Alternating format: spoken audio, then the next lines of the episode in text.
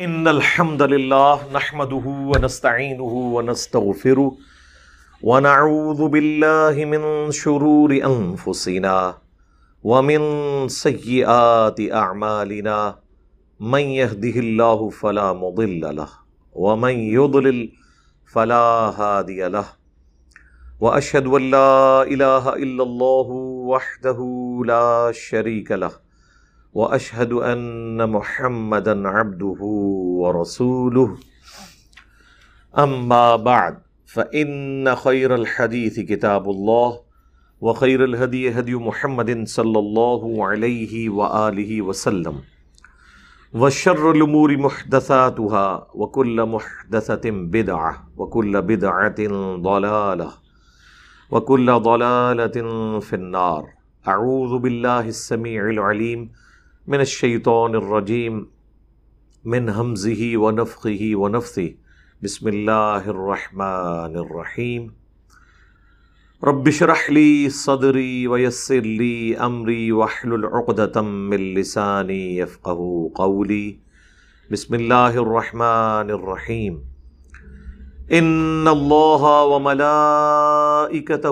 يصلون على النبی۔ یا ایوہ الذین آمنوا صلوا علیہ وسلموا تسلیما۔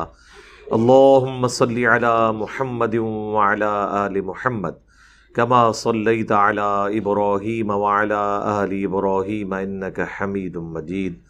اللہم بارک علی محمد وعلی آل محمد، کما بارکت علی ابراہیم وعلی آل ابراہیم انکا حمید مجید۔ اللهم ربنا آتنا في الدنيا حسنة وفي الآخرة حسنة وقنا عذاب النار. ربنا آتنا باللدنك رحمة وهيئ لنا من أمرنا رشدا. لا إله إلا أنت، سبحانك إني كنت من الظالمين. حسبنا الله ونعم الوكيل. يا حي يا قيوم، برحمتك أستغيث. ولا حول ولا قوة الا بالله العلي العظيم. آمین. الحمدللہ، آج دس اپریل دو ہزار بائیس کو سنڈے کے دن Quran class number one sixteen کی اسٹوڈیو ریکارڈنگ ہونے جا رہی ہے۔ پچھلی دفعہ ہم نے قصہ آدم اور ابلیس جو بڑی تفصیل کے ساتھ صورت العراف میں آیا، اس کا کچھ حصہ کور کیا۔ اتنا پورشن جس میں شیطان کو اللہ تعالیٰ نے راندہ درگاہ کر دیا بسبب اس کی نافرمانی کے۔ اس حوالے سے جو کراس ریفرنس کے طور پر آیات ہیں، قرآن حکیم میں مختلف مقامات پر جو کرٹیکل ہیں، وہ میں نے ڈسکس کی تھی۔ یہی وجہ ہے کہ پچھلی کلاس میں ہم مشکل آٹھ آیات کور کرنے میں کامیاب ہوئے تھے تاکہ اس مضمون کے ساتھ انصاف ہو سکے۔ کیونکہ قصہ آدم اور ابلیس قرآن حکیم میں سات مقامات پہ آیا ہے۔ ایک دفعہ مدنی صورت صورت البقرہ میں اور چھ دفعہ مکی صورتوں کے اندر۔ ان میں سے ایک یہ صورت العراف ہے، پھر صورت الحجر ہے۔ سورہ بنی اسرائیل ہے، سورہ توحہ ہے، سورہ الکحف ہے اور سورہ سعود ہے۔ لیکن سب سے تفصیلی ذکر جو ہے صورت العراف میں ہے اس میں آلموسٹ سارے ٹاپک جو ہیں وہ ایک جگہ جمع ہے اور جب ابلیس کو جنت سے نکالا گیا، اس کے بعد کی جو صورت حال ہے، وہ تفصیل کے ساتھ آئی ہے، وہ صرف اسی جگہ پہ آئی ہے، اور کسی جگہ پہ نہیں آئی۔ باقی جگہ پہ صرف ابلیس کی اور اللہ تعالیٰ کی گفتگو نقل ہوئی ہے۔ لیکن یہ وہ موقع ہے جس میں اس کے بعد شیطان نے کس طرح وسفہ دلایا ہمارے ماں باپ کو اور جنت سے نکلوا دیا۔ وہ پورے جو مراحل ہیں، وہ تفصیل کے ساتھ صرف صورت العراف میں آئے۔ اس اعتبار سے قصہ آدم اور ابلیس اور اس میں آپ اللہ تعالیٰ کے حوالے سے بھی ڈسکشن جو ہوئی، وہ قرآن حکیم میں سب سے امپورٹنٹ آیات یہ ہیں صورت الراف کی۔ آیت نمبر انیس سے آج انشاءاللہ سٹارٹ کریں گے، جو ہمارے ماں باپ سے ریلیٹڈ پورشن ہے۔ اعوذ باللہ من الشیطان الرجیم، بسم اللہ الرحمن الرحیم۔ اب یعنی شیطان تو نکل چکا ہے، اسے قیامت تک کے لیے مہلت مل چکی ہے۔ اور اب اللہ تعالیٰ نے آدم علیہ السلام کو نصیحت کی ہے اور ان کی بیوی کو، سیدہ ہوا کو۔ و یا آدم اسکن انت و زوجک الجنہ اور ہم نے آدم سے کہا کہ تم اور تمہاری بیوی اب رہو جنت میں۔ فکلا من حیث شئتما۔ اور جہاں سے جو چاہو تم کھاؤ، یہ جنت اب تمہارے لیے رہنے کی جگہ ہے۔ ولا تقربا ہاد شجرا لیکن ایک قدغن لگا دی کہ یہ ایک ایسا درخت ہے، اس کے قریب تم نے نہیں جانا۔ مراد یہ کہ اس کو استعمال نہیں کرنا، باقی تم پوری جنت میں سے جو چاہو استعمال کر سکتے ہو۔ لیکن وہی بات جو انسان کی جبلت میں ہے forbidden fruits are always sweet منع کیے گئے پھل ہمیشہ میٹھے ہوتے ہیں یعنی انسان یہ سمجھتا ہے پوری جنت میں سے۔ بیسیکلی یہ حضرت آدم علیہ السلام کی اور ان کی بیوی کی ٹریننگ ہو رہی تھی۔ اللہ نے تو اپنی ڈیسٹنی میں مقرر کر دیا تھا کہ ان کو میں نے زمین پہ اتارنا ہے۔ اس کے لیے ایک ٹیسٹ رکھا گیا کہ انسان کو حق اور باطل میں تمیز کا مادہ دیا جائے۔ اس کے باوجود بعض اوقات انسان وقتی طور پر حق سے اناد کرتا ہے اور برائی کا راستہ اختیار کرتا ہے۔ لیکن اس میں اپروچ یہ ہونی چاہیے کہ جب آپ کو آپ کی غلطی پر مطلع کیا جائے تو آپ رجوع کریں اور فوراً معافی مانگ لیں۔ اسی کا نام آدمیت ہے، آدم۔ اور غلطی کا احساس ہونے کے باوجود، اسے احساس دلانے کے باوجود اپنی غلطی کے اوپر جسٹیفکیشن دینا یہ شیطنت ہے، شیطانیت ہے۔ یہی کام شیطان نے کیا تھا جو ہم پچھلی دفعہ کور کر چکے تو یہ ایک پریکٹس تھی کہ اب دیکھ لیں، پورے جنت میں ہر پھل کو تم استعمال کر سکتے ہو پوری جنت کے اندر، سوائے ایک درخت کے۔ یعنی جو حلال ہے، اس کا دائرہ کار بہت بڑا ہے۔ حرام کا دائرہ کار بڑا چھوٹا ہے۔ چند چیزیں جو حرام ہیں، باقی سب حلال ہیں۔ سورت النساء میں آیا کہ یہ حرمت والے رشتے آیت نمبر بائیس میں، تیئیس میں۔ باقی کہا کہ اس کے علاوہ دنیا کی ہر عورت تمہارے لیے حلال ہے۔ باقی آپ دیکھ لیں، کھانے پینے کی چیزوں میں بھی چند ایک چیزیں جو حرام ہیں۔ باقی جو چیز نہیں بتائی گی وہ اپنی اصل میں حلال ہے۔ تو یہاں پہ بھی اللہ تعالیٰ نے بیسیکلی پریکٹس کروائی کہ انسان ہمیشہ اس کی طرف مائل ہوتا ہے جس چیز سے اسے منع کیا جاتا ہے۔ یہی ہمارے ماں باپ کے ساتھ بھی ہوا۔ اللہ تعالیٰ فرمایا پوری جنت ہے، لیکن یہ ایک درخت ہے۔ اب اس درخت کی کوئی تفصیل نہیں آئی کہ یہ کون سا درخت تھا اور نہ یہ کوئی اتنا اہم ہے کہ وہ درخت کون سا تھا۔ کہ جس کا فروٹ کھانے کی وجہ سے اللہ تعالیٰ نے انہیں جنت سے نکال دیا اور سارے معاملات ہوئے۔ اس میں میسج یہ ہے کہ اللہ تعالیٰ نے جن چیزوں سے منع کیا ہے، اس میں بچنے میں ہی آفیت ہے۔ پوری زندگی کے اوپر اس کو لے کے چل رہا ہے۔ فتح من غالمین اگر ایسا ہوا تو پھر تم دونوں ظالموں میں شمار ہو جاؤ گے۔ اچھا اب یہ جتنی آیات مسلسل، ایک درجن سے زیادہ آیات ہیں، آپ دیکھیں گے اس میں تسنیا کا سیگا استعمال ہوا ہے۔ تم دونوں تم دونوں، ان دونوں ان دونوں نے یہ کیا۔ ان دونوں نے پھر معافی مانگی، ان دونوں کو معاف کر دیا۔ یعنی اللہ تعالی نے سنگل آؤٹ نہیں کیا مرد کو اور نہ عورت کو۔ کرسچینٹی کے اندر یہ سمجھا جاتا ہے کہ یہ ایکسز آف ایول ایو ہے یعنی ہوا ایو سیدہ ہوا کے لیے انگلش میں لفظ استعمال ہوتا ہے۔ اسی سے ڈرائیو ہوا ہے ایون یعنی ایو نے گنا کروایا ابا سے ہمارے۔ وہ یہ کانسیپٹ ہے ادھر۔ لیکن قرآن حکیم میں جہاں بھی یہ چیز آئے گا، آپ دیکھیں گے کہ ان دونوں نے، ان دونوں نے یعنی سیگا سنگولر کا نہیں استعمال ہوا تسنیا کا ہوا ہے۔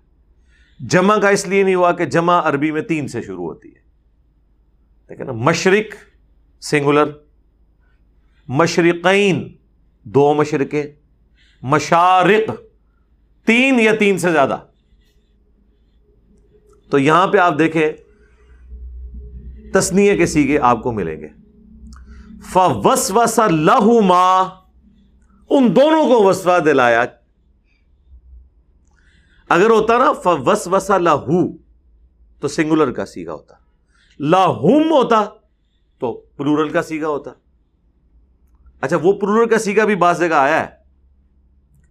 وہاں پہ پوری انسانیت کو اللہ نے مراد لی ہے، کیونکہ انہی دونوں سے آگے نسل چلنی تھی نا۔ لیکن یہاں پہ اسپیسیفکلی تسنیہ کا فا وس وسا لہم شیطان تو ان دونوں کو وسوسہ دلایا شیطان نے۔ لیب دیا لہما ما عنہما من سوآتہما تاکہ بے پردہ کر دے ان کے لیے جو ڈھانپا گیا تھا ان کی شرم گاہوں سے۔ اس سے یہ لگتا ہے کہ کوئی جنتی لباس تھا جو دونوں کو پہنایا گیا تھا۔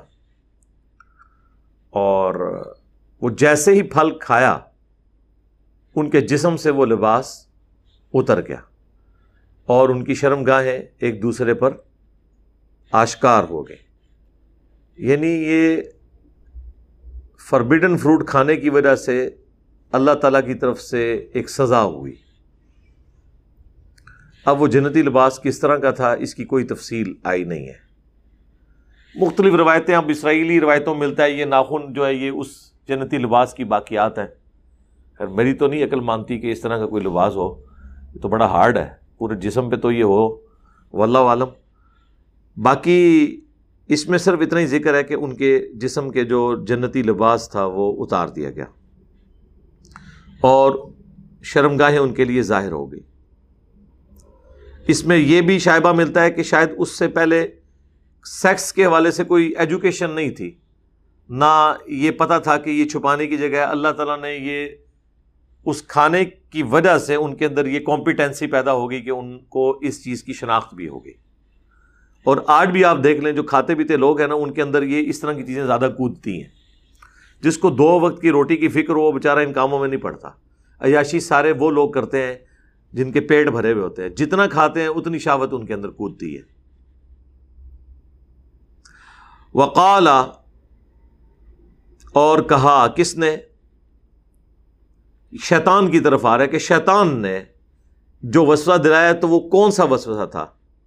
ماں نہا کو ماں تم دونوں کو نہیں منع کیا گیا ربو کما تم دونوں کے رب کی طرف سے انہاد ہی شجرا اس کھانے سے متعلق کہ تم نے یہ درخت کا کھانا نہیں کھانا، اس کا فروٹ نہیں کھانا اللہ مگر اس لیے انتقونا کہ کہیں ایسا نہ ہو کہ تم دونوں ہو جاؤ، ملکین، فرشتے، او تکونا من الخالدین یا تم ہمیشہ کے لیے زندہ رہنے والے بن جاؤ۔ شیطان نے انہیں وسوسہ کیا دلایا؟ اچھا آپ وہ کہتے ہیں جی شیطان کس شکل میں آیا تھا؟ او بھائی، جس شکل میں بھی آیا تھا، آپ کا اس سے کیا لینا دینا؟ وہ جی شیطان جنت کے اندر کیسے چلا گیا؟ بڑی عجیب و غریب روایتیں مشہور کی ہیں جی سام کی شکل میں تھا، وہ جناب دروازے کے نیچے سے گھس گیا۔ بھائی، اللہ تعالیٰ نے جب اسے قدرت دی تھی وسعت دلانے کی، تو شیطان کو فزیکلی کہیں جانے کی ضرورت نہیں ہے۔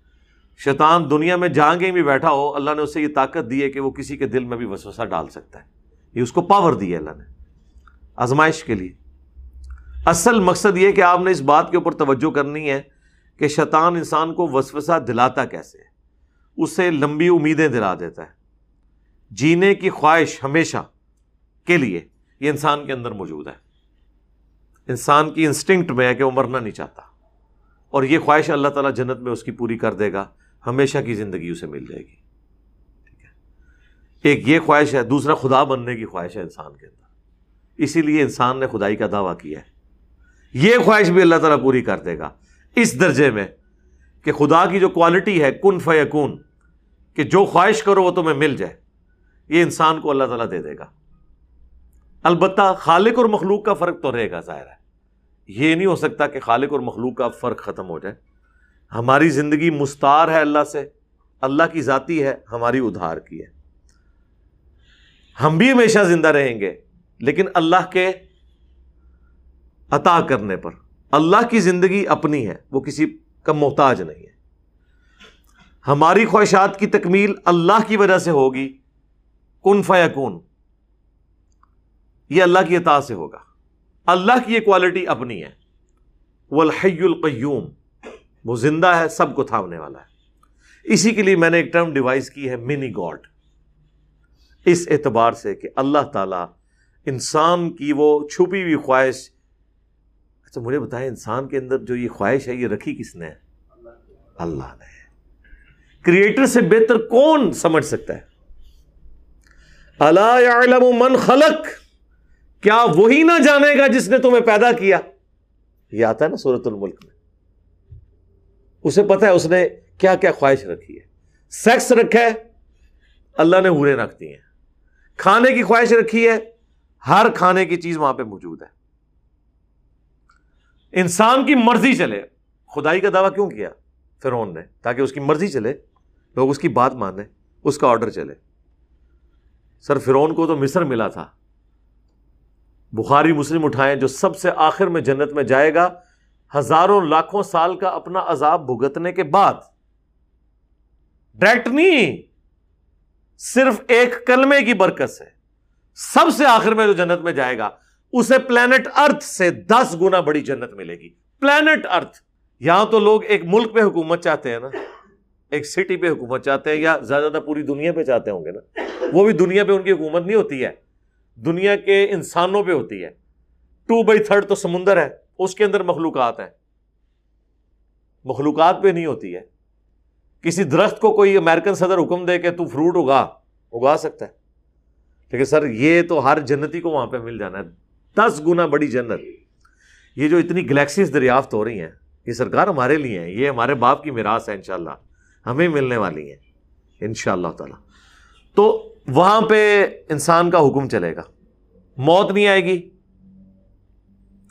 حکم چلے گا، ہمیشہ کی زندگی مل جائے گی۔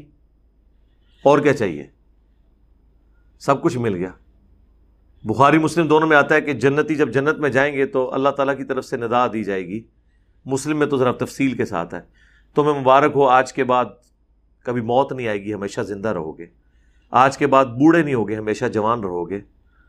آج کے بعد کوئی بیماری تمہیں نہیں آئے گی، ہمیشہ خوشحال رہو گے۔ اور چوتھی چیز اب اللہ تم سے ناراض کبھی نہیں ہوگا۔ یار، یہ سب سے بڑی تلوار ہے جو ایک انسان کے اوپر لٹک رہی ہے۔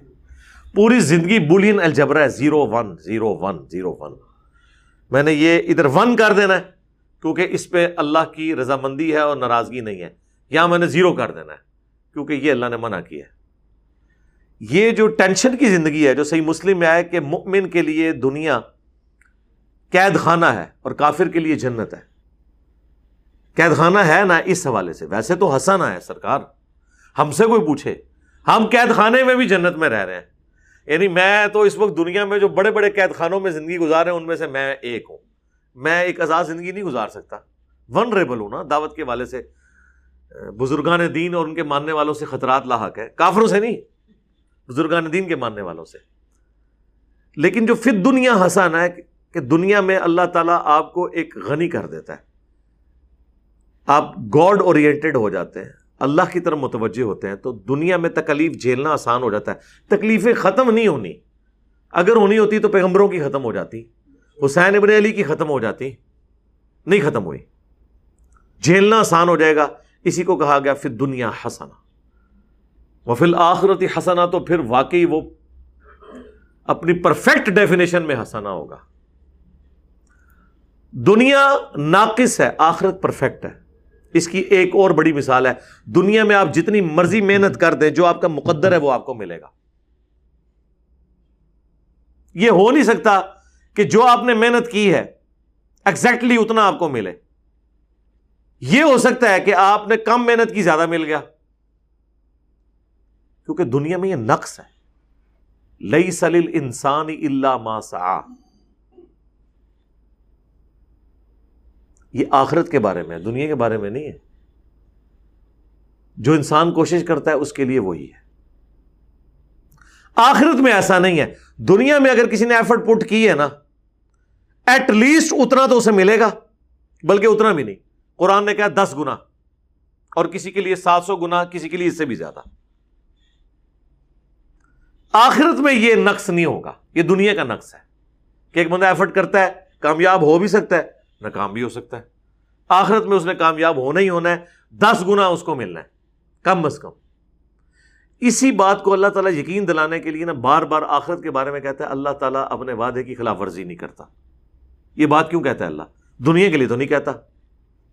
کیونکہ دنیا کے بارے میں تو اللہ نے کہہ دیا، انہیں اپنی مرضی سے دینی ہے۔ اس لیے دنیا میں اللہ نے وعدہ بھی نہیں کیا ہوا۔ اس طرح کا۔ آخرت کا اللہ کا وعدہ ہے۔ کہ نہ رسولوں کے وعدے جھوٹے ہوں گے، نہ اللہ کا وعدہ جھوٹا ہوگا۔ جس نے محنت کی ہے، یہ اکثر لوگ کہہ دیتے ہیں نا، منو تو اللہ نے جنم ہی جی سٹ رہا ہے۔ ناؤ باللہ۔ کبھی بھی نہیں یہ کہنا چاہیے۔ بخاری مسلم کی حدیث ہے، میں اپنے بندے کے گمان کے قریب ہوں۔ جیسا میرے بارے میں گمان کرے۔ لیکن چھڑا گمان ہی نہیں، نرا گمان نہیں ایفرٹ پٹ کرنے کے بعد۔ میں نے دیکھا کہ یہ لوگ بڑے کانفیڈنٹ ہیں، دھڑلے سے برائیاں کرتے ہیں اور کہتے ہیں، نہیں جی اللہ بخش دے گا، مجھے پتا ہے۔ تو کچھ بھی نہیں پتا، ڈنگرا، کچھ بھی نہیں پتا۔ اگر یہ بات ہوتی تو پیغمبر ڈرا کے جاتے۔ ہاں پوری ایفرٹ پٹ کرنے کے بعد اگر آپ سے کوئی پوچھے کہ ہاں جی آپ کو یقین ہے آپ نے جنت میں جانا ہے، تو آپ کہا کریں ان شاء اللہ مجھے یقین ہے کہ میں نے جنت میں جانا ہے۔ کیونکہ میرے پیغمبر کا وعدہ سچا ہے، میرے رب کا وعدہ سچا ہے کہ جو پیغمبروں کی پیروی کریں گے، ہم انہیں جنت میں بھیجیں گے۔ یہ قصہ آدم اور ابلیس جب شروع میں آیا ہے سورت البکرا میں تو اللہ تعالیٰ نے کیا فرمایا کہ اللہ بتو منہا جمی پھر ہم نے آدم اور اس کی بیوی سے کہا، تم سب کے سب زمین میں اتر جاؤ۔ فما یتین منی ہدا اب جب کبھی بھی کوئی میری طرف سے ہدایت کی کتاب تمہارے پاس آئے گی۔ فمن تب یا ہدا یا فلاں خوف علیہم ولاحم یا جو بھی قرآن کی یا کتابوں کی پیروی کر لیں گے پیغمبروں کی انہیں قیامت کے دن نہ کوئی خوف ہوگا، نہ کوئی غم۔ اور جو اللہ کی آیات کو جھٹلائیں گے، وہ ہوں گے اہل جہنم، رہیں گے اس میں ہمیشہ ہمیش۔ اللہم اجرنا من النار۔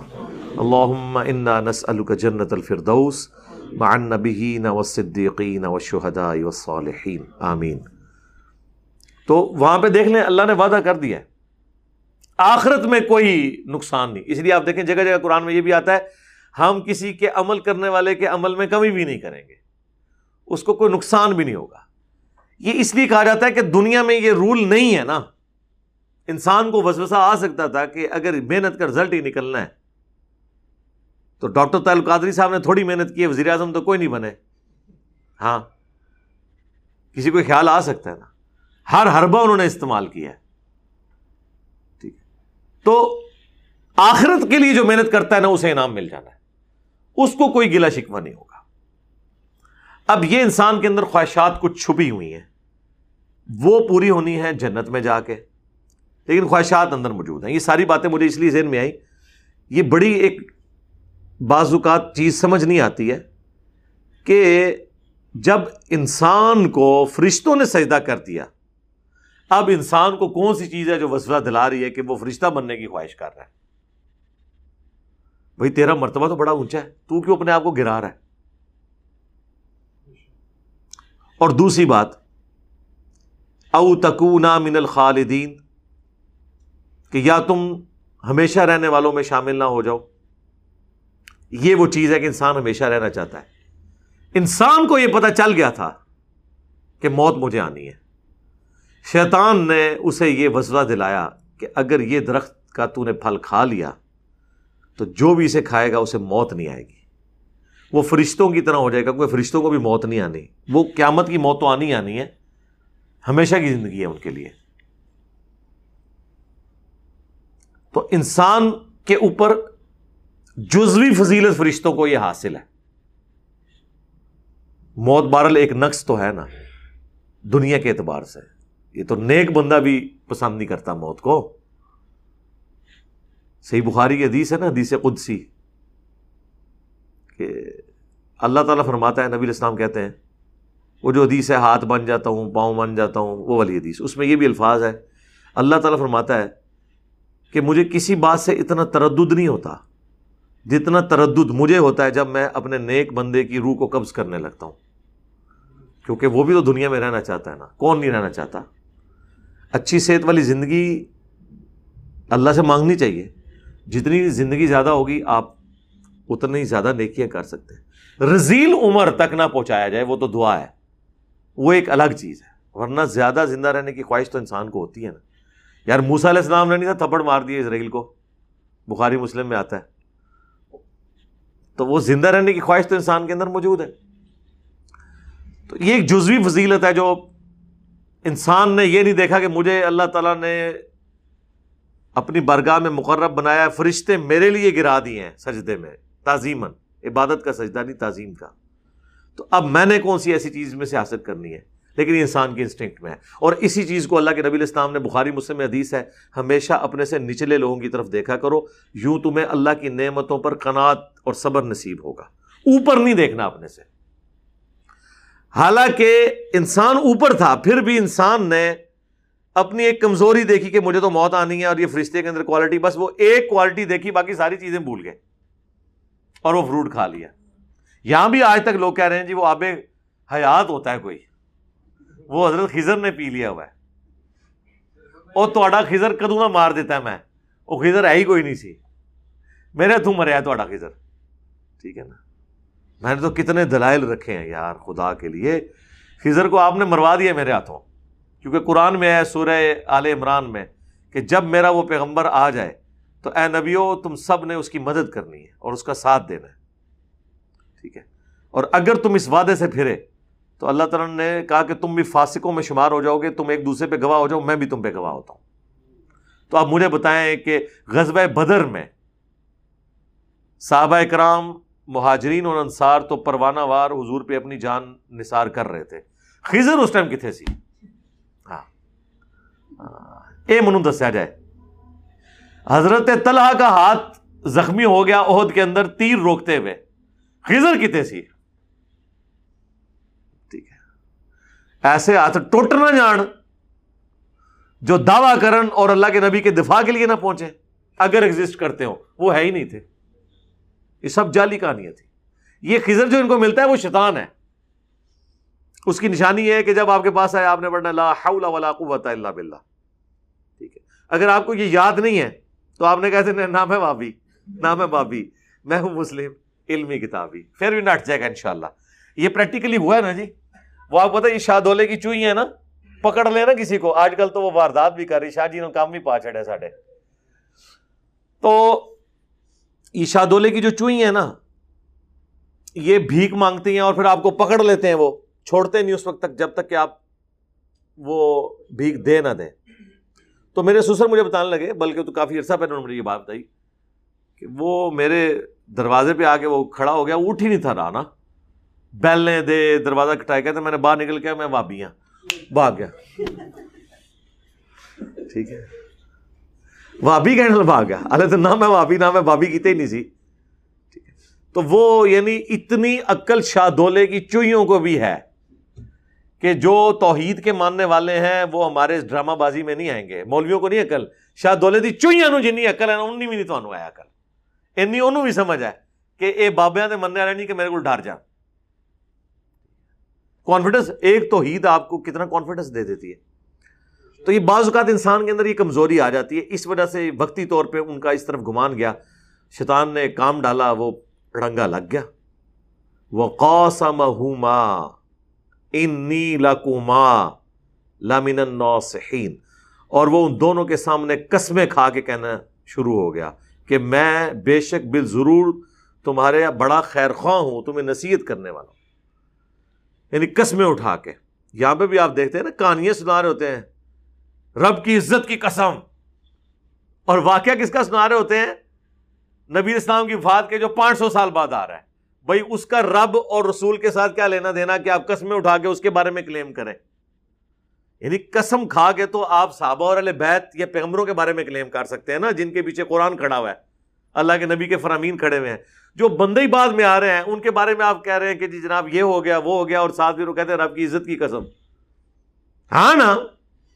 اوپر دیکھا تو سونا، نیچے دیکھا تو سونا۔ ٹھیک ہے۔ اور وہ ساتھ کہتے ہاں نا؟ یعنی میں بھی دیکھ رہا تھا۔ تو یہ وہ والی چیز ہے۔ تو شیطان نے قسم دلوائی۔ قسمیں کھا کے کہا۔ اب یہاں دیکھیں، یہاں پہ بھی وہی سیکھا تسنی ہے۔ وہ ہوما انی لاکوما دونوں کے سیگے کے ساتھ۔ لمن الناصحین ضرور بال ضرور خیر خواہ۔ فد اللہ بغرور۔ تو شیطان نے ان کو آخر گرا دیا، دھوکہ دے کے، بہکا ہی دیا۔ فلم ماں بس جب ذاق شجرا ان دونوں نے وہ کھایا پھل اس درخت کا، بدت لہما سو آتما تو ان کے لیے پھر ان کی شرم گاہیں ظاہر ہوگی، جنتی لباس اتر گیا، سزا مل گئی۔ وہ توفیقہ یکفان علیہما میں ورق الجنہ۔ تو اب جیسے شرم گاہیں ظاہر ہوئیں تو ظاہر ہے کہ وہ انسان کی جبلت ہے۔ تو انہوں نے درختوں کے پتوں سے اپنی شرم گاہوں کو چھپانا شروع کر دیا۔ ظاہر ہے اس وقت کوئی فیکٹری نہیں لگی ہوئی تھی، وہی کپڑے تھے، ایک ہی جوڑا تھا، وہ بھی اللہ نے لے لیا۔ اور پھر جب اللہ لے لے تو پھر تو کچھ نہیں ہو سکتا۔ تو پھر انہوں نے درختوں کے پتوں سے اپنے جسم کو ڈھانپنا شروع کر دیا۔ ونادا ہما رب ہما تو اس وقت پھر ان کے رب نے ان دونوں کو ندا دی۔ علم انہا انحکما ان تل کم شجارا کیا میں نے تم دونوں کو اس درخت کے حوالے سے منع نہیں کیا تھا؟ وہ عق القما ان شیطان القما ادب مبین اور میں نے تمہیں یہ بھی بتایا تھا کہ بے شک شیطان تمہارا کلا دشمن ہے۔ ظاہر ہے کہ شیطان بنے ہی ان کی وجہ سے تھا نا؟ انکاری یعنی سبب تو وہی بنے نا۔ تو جیلسی فیکٹر اسی لیے ابلیس کہا جاتا ہے۔ ابلیس جیلسی رکھنے والا، حسد کرنے والا۔ تو اللہ نے فرمایا، میں نے تمہیں یہ بتایا تھا، پھر بھی تم سے یہ ہو گیا۔ اب یہاں پہ وہ فرق ظاہر ہو جائے گا۔ یہی سوال اللہ تعالیٰ نے شیطان سے کیا تھا، جو پچھلی دفعہ آیا تھا۔ کہ شیطان سے اللہ نے فرمایا تھا، تجھے کس چیز نے منع کیا جب میں نے تمہیں حکم دیا تھا؟ کہ تم ان، اس کو سجدہ کرو، آدم کو۔ اور یہاں پہ بھی اللہ تعالیٰ کیا فرما رہا ہے؟ کہ تم دونوں کو میں نے بتایا تھا شیطان کھلا دشمن ہے، پھر تم نے کیوں وہ درخت کھایا؟ شیطان نے جواب دیا تھا، میں اس سے بہتر ہوں۔ آدمی کا جواب سنیں کیا ہے؟ اور دیکھ لیں کہ ہم آدم کے ساتھ ہیں یا شیطان کے ساتھ ہیں۔ قالا، ان دونوں نے کہا، ربنا غرمنا انفسنا۔ اے ہمارے رب، ہم نے ظلم کیا اپنی جانوں پر۔ وہ علم تغفر لنا، اور اگر تو نے ہمیں معاف نہ کیا وہ ترہم نہ اور ہم پر رحم نہ فرمایا، لنکونن من الخاسرین، تو ہم ضرور بال ضرور خسارہ پانے والوں میں ہو جائیں گے۔ آدم علیہ السلام نے نہ صرف ان کی بیوی نے غلطی مان لی، بلکہ اللہ کی طرف استغفار کیا، رحم کی اپیل کی، اور اللہ تعالیٰ نے ان کی توبہ قبول کر لی۔ یہاں الفاظ نہیں موجود، لیکن صورت البقرہ میں باقی جگہ آتا ہے کہ اللہ تعالیٰ نے ان کی توبہ قبول کر لی۔ ذرا امپلائڈ ہے، اور پھر ان کو اگلا ٹاسک دیے کہ ٹھیک ہے وہ تو ہو گیا۔ اس سے آگے چلو۔ اب قرآن میں واضح قصہ آدم اور ابلیس میں حضرت آدم علیہ السلام کی توبہ کا ذکر بھی آیا، یہ دعا بھی آ گئی۔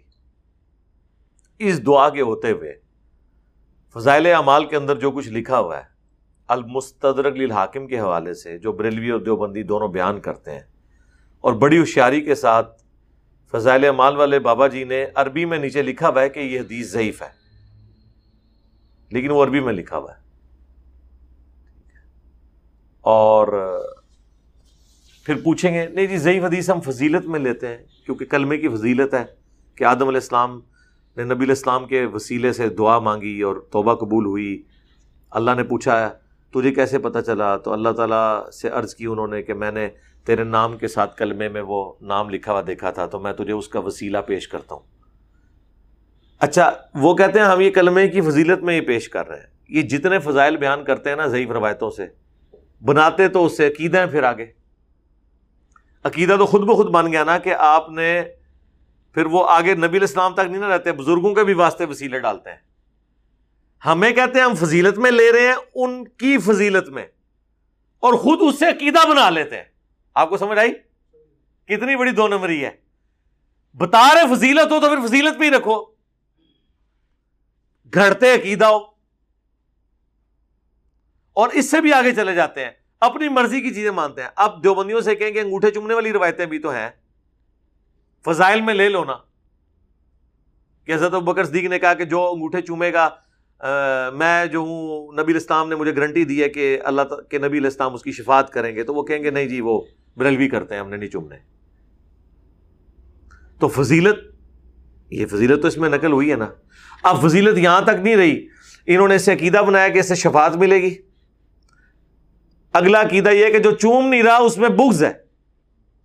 کہتے ہیں، دیکھیں، دو بندوں کے سامنے آپ نبی الاسلام کا نام لے رہے ہیں۔ ایک انگوٹھے چوم رہا ہے، ایک نہیں چوم رہا۔ تو آج کے رسول کون ہے؟ بھائی آج کے رسول وہ ہے جو دروشی پڑھ رہا ہے۔ کیونکہ نبی الاسلام نے تو اس کا حکم دیا تھا۔ جو جامع ترمزی میں حدیث ہے، جس شخص کے سامنے میرا ذکر ہو اور مجھ پر درود نہ پڑے، وہ کنجوس ہے۔ اللہ صلی علی محمد علی محمد۔ اور ترمزی میں اور حاکم میں موجود ہے، وہ برباد ہو جائے، وہ شخص جس کے سامنے میرا ذکر ہو، مجھ پر درود نہ پڑے۔ اللہ صلی علی محمد علی محمد۔ ایک مجلس میں ایک دفعہ پڑھ لینا کافی ہے۔ انگوٹھے چومنے کے اوپر زور ہے، صلی اللہ علیہ وآلہ وسلم کہنے کے اوپر نہیں ہے۔ اور دروشی بھی پڑھیں گے تو آدھا، صلی اللہ علیہ وسلم و علیہ وسلم، بہت تھوڑے لوگ پڑھتے ہیں۔ ٹریننگ میں نہیں۔ ہاں شیعہ کے ہاں یہ اسٹیبلش ہے، وہ علیہ کے ساتھ پڑھتے ہیں۔ تو جو کام کرنے والا تھا وہ کیا نہیں اور عقیدے بنا لیے۔ اور باقاعدہ دعائیں لکھی ہوئی ہیں، پھر وسیلہ اور پتہ نہیں کیا کچھ بناتے ہیں۔ وسیلے کو ہم بھی مانتے ہیں، لیکن یہ والا پنجابی والا وسیلہ نہیں۔ اس کے لیے میری یوٹیوب کے اوپر ویڈیو دیکھ لیں، وسیلے کے نام پر دھوکہ۔ وسیلہ اور توسل کے صحیح احکام و مسائل۔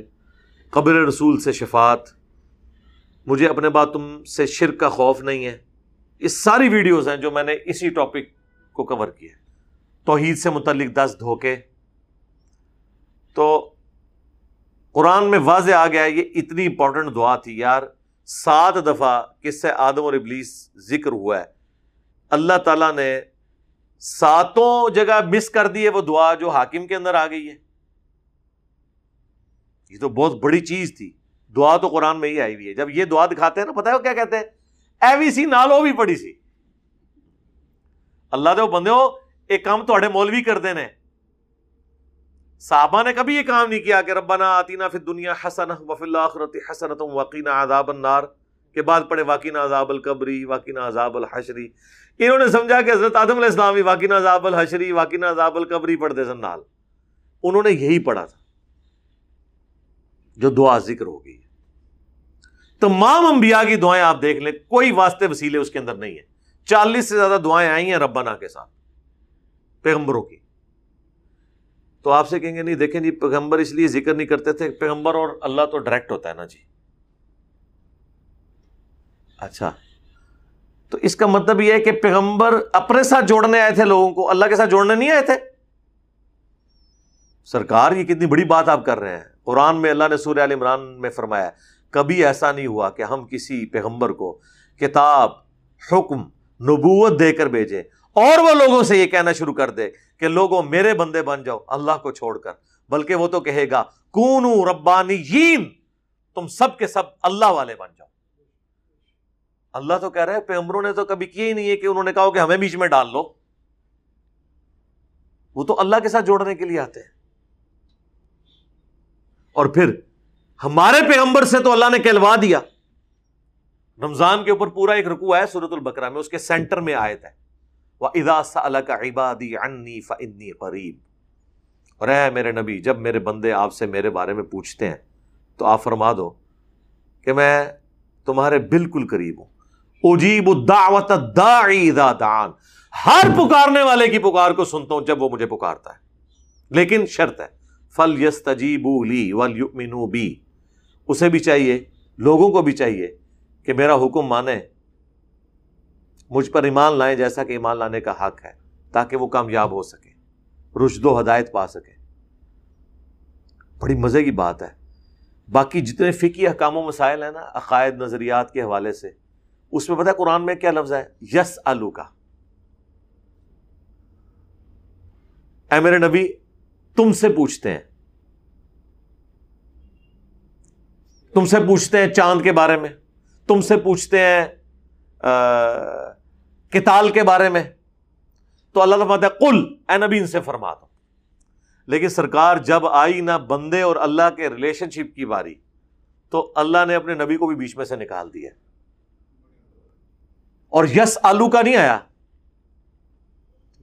وہ ادا سا کا عبادی جب تو اس سے پوچھتے ہیں، میرے بندے، میرے بارے میں۔ وہ ادا سا کا عبادی انی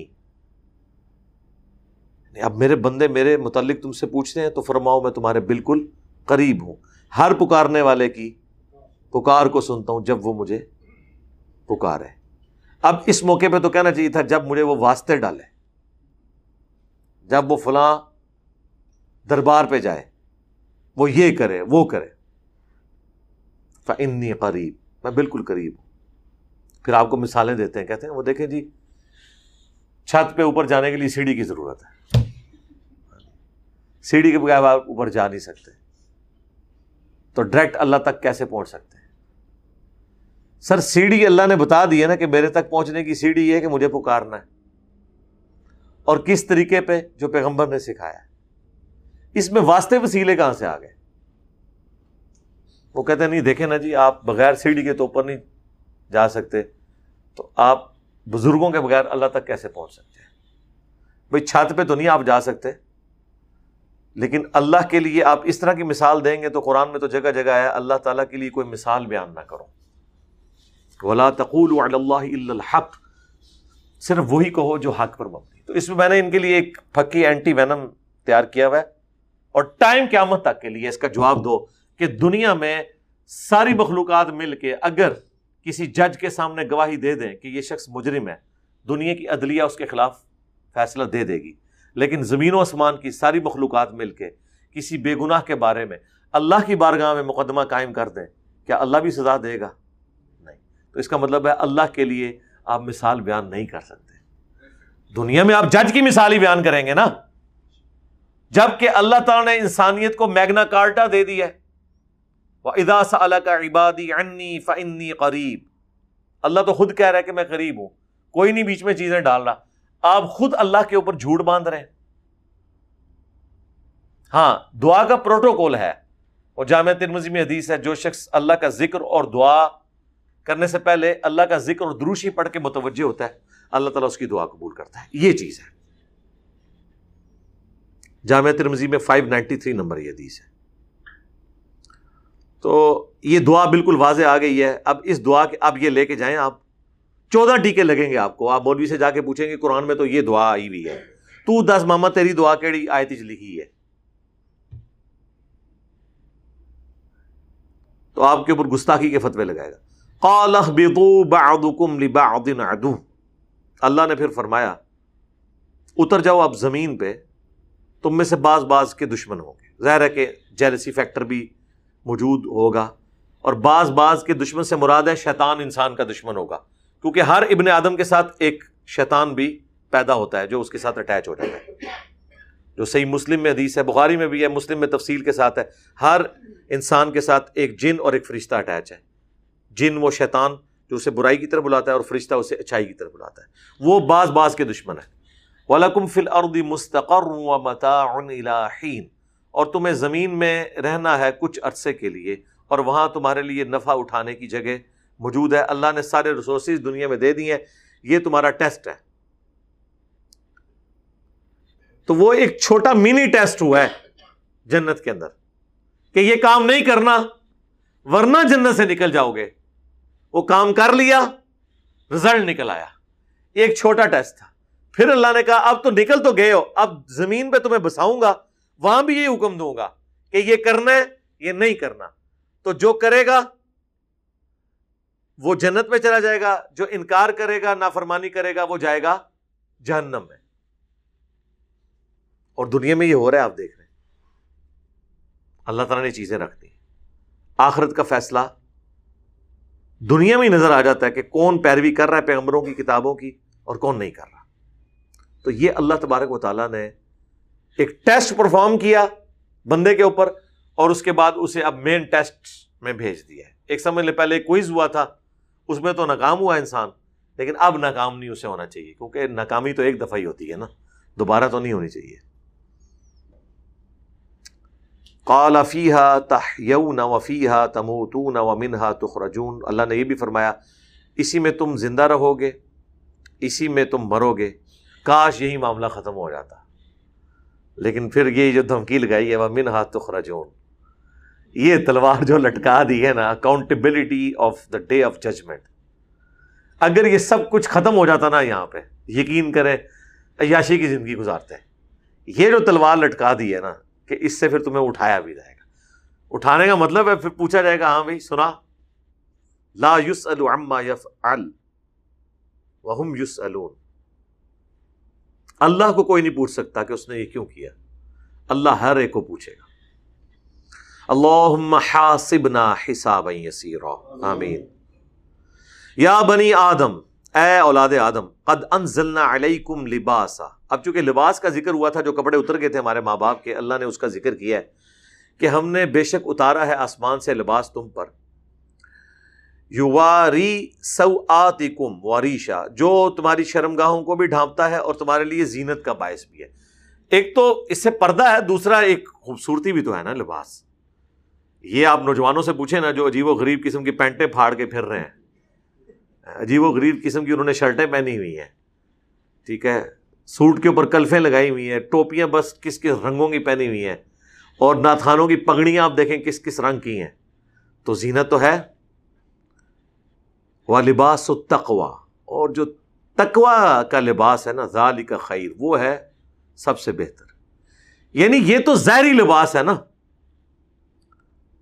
اپنی برائیوں کو چھپانے کے لیے تقوی کا لباس بھی ہونا چاہیے برائیوں سے بچنے کے لیے۔ جس طرح اپنی شرم گاہ کی حفاظت کے لیے اور اپنی جسم کی کمزوریوں کو چھپانے کے لیے یہ ظاہری لباس ہے۔ اس طرح تقوی کا لباس ہونا چاہیے اپنی روحانی کمزوریوں کو۔ اوور کم کرنے کے لیے۔ وہ سب سے بہتر ہے۔ یعنی ایک شخص نے داڑھی تو رکھی ہوئی ہے، لیکن ہے وہ جھاڑی ہے۔ اس کے پیچھے روح کوئی نہیں۔ ایک عورت نے نقاب تو کیا ہوا ہے، لیکن اندر وہ بدکار ہے۔ اب جتنی بدکار عورتیں عموماً جو یہ برائی کے اڈوں پہ آپ کو دیکھیں، یہ عام حالت میں برقے میں نکلتی ہیں۔ اس کی وجہ سے برقے کی توہین نہیں ہونی چاہیے۔ لیکن یہ ایک مثال ہے کہ صرف برقع پہن لینے سے کسی کے اندر حیا نہیں آ جاتی یا داڑھی رکھ لینے سے وہ بندہ پرہیزگار نہیں ہو جاتا جب تک کہ تقوی کا لباس اس کے اندر گاڈ کانشیسنیس نہ موجود ہو۔ اللہ کا خوف ذالی کا خیر، وہ ہے۔ اچھا اس کے اندر یہ بھی اشارہ مل گیا، یہ ویسے بڑی حیران کن بات ہے۔ اس طرف ابھی میرا دماغ گیا ہے کہ اللہ تعالیٰ نے میں یہ جو لباس نازل کیا ہے نا، اس سے تمہاری شرمگاہ چھپتی ہیں اور تمہیں زینت ملتی ہے۔ اور جو تقوی کا لباس ہے نا، اصل لباس تو وہ ہے۔ مراد کیا؟ کہ کوئی شخص پگڑی پہن لے، داڑھی رکھ لے، سفید کپڑوں میں اپنے اس موٹے پیٹ کو چھپا لے اور اندر کرتوت سارے برے کرے تکوا کا لباس اس کے اندر موجود نہیں ہے، تو تیری داڑھی اور ان لباسوں کا، اس خوبصورتی کا کوئی فائدہ نہیں ہے۔ جو صحیح مسلم حدیث ہے، اللہ تعالیٰ تمہاری شکلوں اور مال کو نہیں دیکھتا، دلوں اور اعمال کو دیکھتا۔ تو یہ جو ظاہری لباس ہے، زینت ہے شرمگاہ چھپاتے لیکن اس سے آپ لوگوں کو دھوکہ نہیں دینا جب تک آپ کے اندر تقوی کا لباس موجود نہیں ہے۔ یعنی اگر پگڑی ہے، داڑھی ہے، لباس سنت کے مطابق ہے، ٹخنے بھی ننگے ہیں، کم شیطانہ لے رہے مفتی عبد العزیز والے تو ان چیزوں کا کوئی فائدہ نہیں۔ دیکھ لیں، سب کچھ موجود ہے۔ وہ قرآن شی پکڑا ہوا ہے، اس نے جب وہ کام ڈال رہا ہے۔ ہاں دیکھیں جناب۔ سرکار، یہ یہ تو کوئی دنیا دار شخص نہیں یہ کام کر سکتا کہ ایک آدمی قرآن پکڑا ہوا ہے اور جناب کپڑے بھی سنت کے مطابق پہنے ہوئے ہیں۔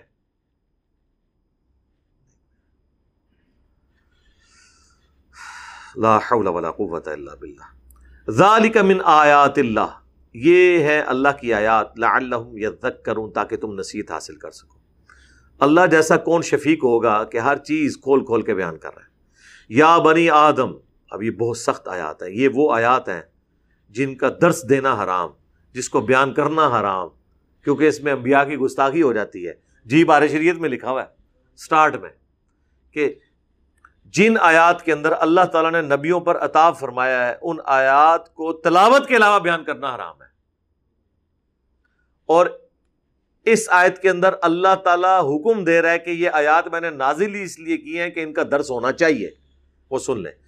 یا بنی آدم، اے اولاد آدم، لا یفتیننکم الشیطان، کہیں شیطان تمہیں بھی فتنے میں مبتلا نہ کر دے، کما اخرج ابویکم، جس طرح تمہارے ماں باپ کو اس نے نکلوا دیا تھا من الجنہ، جنت سے، ینزع عنہما لباسہما، اور اس سے بڑی بات، تاکہ وہ ان کے کپڑے اتروا دے لی یوریا ہوما سو آتی تاکہ ان کی شرم گائے ان پہ کھل جائے کتنی غصہ کی ہے جی؟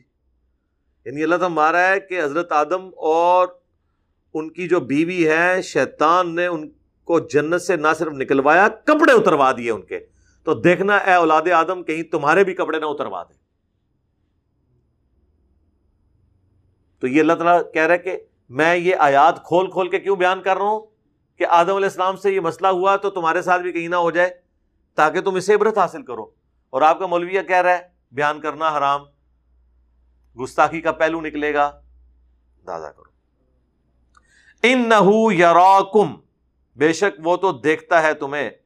ہوا و قبیل وہ بھی اور اس کی پورا کمبا من حیث لا ترونہم۔ وہاں سے جہاں تم نہیں اسے دیکھتے۔ ظاہر جنات ہمیں نظر تو نہیں آتے جب تک کہ کوئی ایسے خاص جن جو انسانی شکل میں نہ آ جائیں، جو اکثر جمعے کے خطبوں میں ممبروں پہ نظر آتے ہیں آپ کو۔ اس کے علاوہ تو آپ کو شیاتی نظر نہیں آ سکتے۔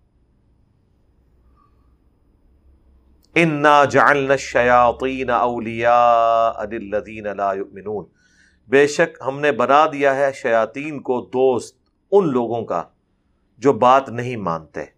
میں نے ترجمہ کیا کیا ہے؟ جو بات نہیں مانتے۔ لفظی ترجمہ اگر میں کر دیتا جو ایمان نہیں لاتے تو اس سے بات کھلنی نہیں تھی۔ آپ نے فوراً اس سے سمجھنا تھا یہ ہندوؤں کے بارے میں، عیسائیوں کے بارے میں، ایتھیسٹ کے بارے میں۔ ایمان والا کون ہوتا ہے؟ جو بات مانتا ہے۔ ایمان والا بھی تو ماننے والا ہوتا ہے نا۔ جس نے مان لیا، نہ صرف مان لیا بلکہ اللہ رسول کی بھی مان لی۔ تو شیاتین ان لوگوں کے دوست ہیں جو بات اللہ اور اس کے پیغمبر کی نہیں ماننے والے ہوتے۔ ہیں مراد یہ کہ جو اللہ اور ان کے پیغمبروں کی بات مان لیں، وہ شیاتین کے ہتھے نہیں چڑھیں گے۔ اس میں امپلائڈ ہے نا۔ تو مسئلہ تقدیر بھی اس سے حل ہو گیا۔ اکثر لوگ پوچھتے ہیں مسئلہ تقدیر۔ ان کو میں کہتا ہوں کہ سورہ تاہا کے اندر کس سے آدم اور ابلیس بیان ہوا ہے نا؟ وہاں جا کے ذرا دیکھو اللہ نے مسئلہ تقدیر کو کس طرح سالو کیا ہے۔ یہ جو لوگوں کے بہانے ہوتے ہیں نا جی وہ شیطان نے کرا دیا جی شیطان۔ میں کہتا ہوں جی زمین و اسمان کے سارے شیاطین مل کے ایک بندے کی فجر نہیں چھڑوا سکتے۔ اگر گورنمنٹ اناؤنسمنٹ کرے کہ فجر کی نماز جو پہلی سب میں پڑھے، اسے ایک لاکھ روپیہ انعام دیا جائے گا۔ پہلی صف نہیں چھوڑے گا وہ۔ راتی سوئے گا مسجد اچھا کس سے آدم اور ابلیس بیان ہوا ہے سورتہ میں بھی۔ وہاں پہ بھی آیت نمبر جو ون تھرٹی ٹو ہے۔ پہلے وہی ذکر ہوا ہے کہ وہ پتوں سے اپنے شرم گاؤں کو چھپانے لگے، اللہ نے ان کی توبہ قبول کر لی۔ قالہ بتا منہا جمی ہم نے ان سے فرمایا تم سب کے سب اتر جاؤ۔ بعضکم لبعض عدو۔ بعض بعض کے دشمن ہوں گے۔ فعما یا کم منی ہدا تو پس اب جب کبھی بھی تمہارے پاس میری طرف سے کوئی ہدایت کی بات آئے گی یعنی پیغمبر اور کتابیں۔ فمن تبا ہدا یا تو جو کوئی پیروی کرے گا ہدایت کی فلاں یا غلو والا یشقا تو نہ وہ گمراہ ہوگا اور نہ بدبخت ہوگا۔ کتنی پیاری بات ہے۔ یعنی بدبختی انسان خود کماتا ہے۔ اللہ فرما رہا ہے جو کتابوں کی اور پیغمبروں کی پیروی کرے گا نا، اپنی مرضی سے، وہ نہ گمراہ ہوگا، نہ بدبخت ہوگا۔ بدبختی انسان خود کماتا ہے۔ وہ من ذکری اور جو ہمارے ذکر سے غفلت اختیار کرے گا ان لہو معیشت کا تو اس کے لیے پھر اللہ تعالی معیشت بھی تنگ کر دے گا، دنیا میں بھی اور آخرت میں بھی۔ تو یہ بدبختی انسان خود کماتا ہے۔ شیطان اللہ نے آزمائش کے لیے انسان کے ساتھ اٹیچ کیا لیکن اسے اختیار کوئی نہیں دیا۔ اس کے اوپر میں پچھلی دفعہ کافی تفصیل سے بول چکا ہوں۔ وہ اضاف فا جب کوئی وہ بے حیائی کا کام کرتے ہیں قالو وجدنا علیہ آبا انا وہ کہتے ہیں، ہمارے ابا اجداد کو ہم نے ایسا ہی کرتے ہوئے دیکھا تھا۔ واللہ امرنا بها۔ اللہ نے ہمیں اسی چیز کا حکم دیا ہے۔ یعنی وہی جو ہم کہتے ہیں نا، یہ کہاں لکھا ہوا ہے؟ کہتے ہیں بزرگ کر رہے ہیں۔ اور جی بزرگ بھی تھے اللہ نے کہنے تھے ہی کر رہے ہیں نا۔ پیچھے تھے اللہ ہی ہے نا۔ وہی چیز ہے۔ ہاں۔ تو مشرقین عرب ننگا طواف کرتے تھے۔ سب سے اعلیٰ طواف ہوتا تھا کعبے میں، وہ جو بالکل الف ننگا ہو کے کرتا تھا۔ اور وہ کہتے تھے، دیکھیں جب انسان پیدا ہوا، اس وقت بھی تو اس کے جسم پہ کوئی لباس نہیں تھا۔ تو اب اللہ نے انسان کو بغیر لباس کے پیدا کیا، تو سب سے افضل طواف کعبہ وہ ہوگا جب انسان اپنا لباس خود اتار دے اور ننگا طواف کرے۔ یہ اس کی طرف اشارہ ہے کہ وہ جب یہ بے حیائی کا کام کرتے تھے، جو پھر نبی الاسلام نے جب آٹھ ہجری میں فتح مکہ ہوا اور نو ہجری میں حضرت بکر صدیق رضی اللہ تعالیٰ عنہ کو امیر حج بنا کے بھیجا، انہوں نے وہ اس سال مشرقین عرب اور مسلمانوں نے اکٹھا حج کیا تھا۔ پیچھے سے پھر آیات نازل ہوئی، حضرت علی علیہ السلام کو نبی الاسلام نے بھیجا اور کہا کہ آپ نے میری طرف سے اناؤنسمنٹ کرنی ہے، کیونکہ عرب کے لوگ قریبی رشتہ دار کی اناؤنسمنٹ کو اس کی اناؤنسمنٹ شمار کرتے تھے۔ تو حضرت علی نے وہاں اناؤنسمنٹ کی کہ آج کے بعد نہ تو کوئی ننگا طواف کرے گا، صحیح بخاری میں آتا ہے، اور نہ مشرق حرم کی سرزمین میں اب داخل ہوں گے۔ یہ آخری موقع ہے۔ تو جو طواف اس وقت کرتے تھے، ننگا طواف، تو ان سے کہا جاتا تھا، یار یہ عام حالت میں تو تم بھی شرم کا چھپاتے ہو، یہ طواف کعبہ ننگے ہو کے کیوں کرتے ہو؟ تو وہ کہتے تھے، ہم نے اپنے واجداد کو اس طرح ہی ناچتے ہوئے دیکھا ہے یعنی ہمارے بزرگ بھی مجزوب تھے۔ ہاں۔ ننگے سر نماز نہیں ہوتی اور جو کپڑے اتار لے وہ اللہ کا ولی ہو جاتا ہے۔ ہاں جو ننگے سر نماز پڑھ رہا ہو نا، اس کے سر پہ ٹوپی رکھ دیتے ہیں۔ کہتے ہیں جی، نماز نہیں ہوتی۔ اور جو سارے کپڑے اتار دے، اس کے آگے پگڑیوں اور ٹوپیوں والے ایسے کر کے بیٹھے ہوتے ہیں۔ پیر دنکے کے پاس نہیں جا کے سارے بیٹھے ہوتے تھے، آپ کے سارے پولیٹیشینز بیٹھتے تھے وہاں۔ نانگے پیر کے سامنے۔ تو وہ یہ بے حیائی کا کام کرتے تھے، کہتے ہیں ہم نے اپنے اباؤجداد کو پایا اور واللہ امرنا بها اللہ نے اس کا حکم دیا۔ بغیر دلیل دے۔ ساڈا بھی تو طریقہ ہے نا جی نماز دا تکیا نہیں اپنی طرف سے بات کر دی قل ان اللہ لا یامر بالفحشاء اے نبی سے فرماؤ بے شک اللہ تو کبھی اس طرح کے بے حیائی کا حکم دے گا ہی نہیں تمہاری اسٹیٹ میں اس طرح کی کوئی بے حیائی اللہ نے رکھی ہے اللہ کے مزاج میں یہ چیز ہے کہ تمہیں یہ حکم دے ناٹ ایٹ آل اتقولون علی اللہ ما لا تعلمون کیا تم اللہ پر ایسی بات تہمت کے طور پہ لگا رہے ہو کہ جسے تم جانتے تک نہیں ہو۔ قل امر ربی بالقسط۔ اے نبی، تم فرماؤ، میرے رب نے تو عدل و انصاف کا حکم دیا ہے۔ وہ عقیم و وجوہ کم عند کل مسجد۔ اور یہ کہ میں سیدھا کر لوں اپنا چہرہ قبلہ کی طرف ہر نماز کے وقت۔ وہ دعوہ مخلصین الدین اور اسی کو پکارا جائے، اسی کو پکارو۔ اسی کی عبادت کی جائے۔ خالص کر کے اپنے دین کو اس کے لیے۔ کما بدا اکم تعودون۔ جس طرح اس نے پہلے پیدا کیا تھا، تمہیں اسی طرح تم لوٹ کے اس کی طرف جاؤ گے۔ اب یہ آیات کافی ڈیٹیل طلب ہے اسی پہ انشاءاللہ اگلی دفعہ میں سٹارٹ کروں گا، تاکہ ان آیات کا حق بھی ادا ہو۔ فی الحال ہم اسی کے اوپر ٹوئنٹی ایٹ نمبر آیت کے اوپر ہی کنکلوڈ کرتے ہیں۔ کہ وہ اپنے خود ساختہ شریعت کو اللہ کی طرف منسوب کر دیتے تھے۔ اس سے یہ بات پتہ چلی کہ ہر بات اللہ کی طرف خود سے منسوب نہیں کر دینی چاہیے۔ جو چیز بھی ہے جی قرآن میں آیا، حدیث میں آیا۔ کئی لوگ نے دیکھا، ایسے ہی بیان کر دیتے ہیں۔ قرآن میں لکھا ہوا جی کتنے لکھے ہے پتہ ہی کو نہیں۔ وہی سمجھتے ہیں کہ ہمیں نے جو کچھ بھی سنا ہے وہ قرآن حدیث میں ہی لکھا ہوگا۔ اللہ تعالیٰ سے دعا ہے، جو حق بات میں نے کہی، اللہ تعالیٰ ہمارے دلوں میں راسک فرمائے۔ اگر جذبات میں، میرے منہ سے کوئی غلط بات نکل گئی، اللہ تعالیٰ معاف کر دے۔ سبحانک اللہم و بحمدک، اشہد واللہ الہ الا انت، استغفرک و اتوب الیک، وما علینا الا البلاغ المبین. جزاکم اللہ خیرہ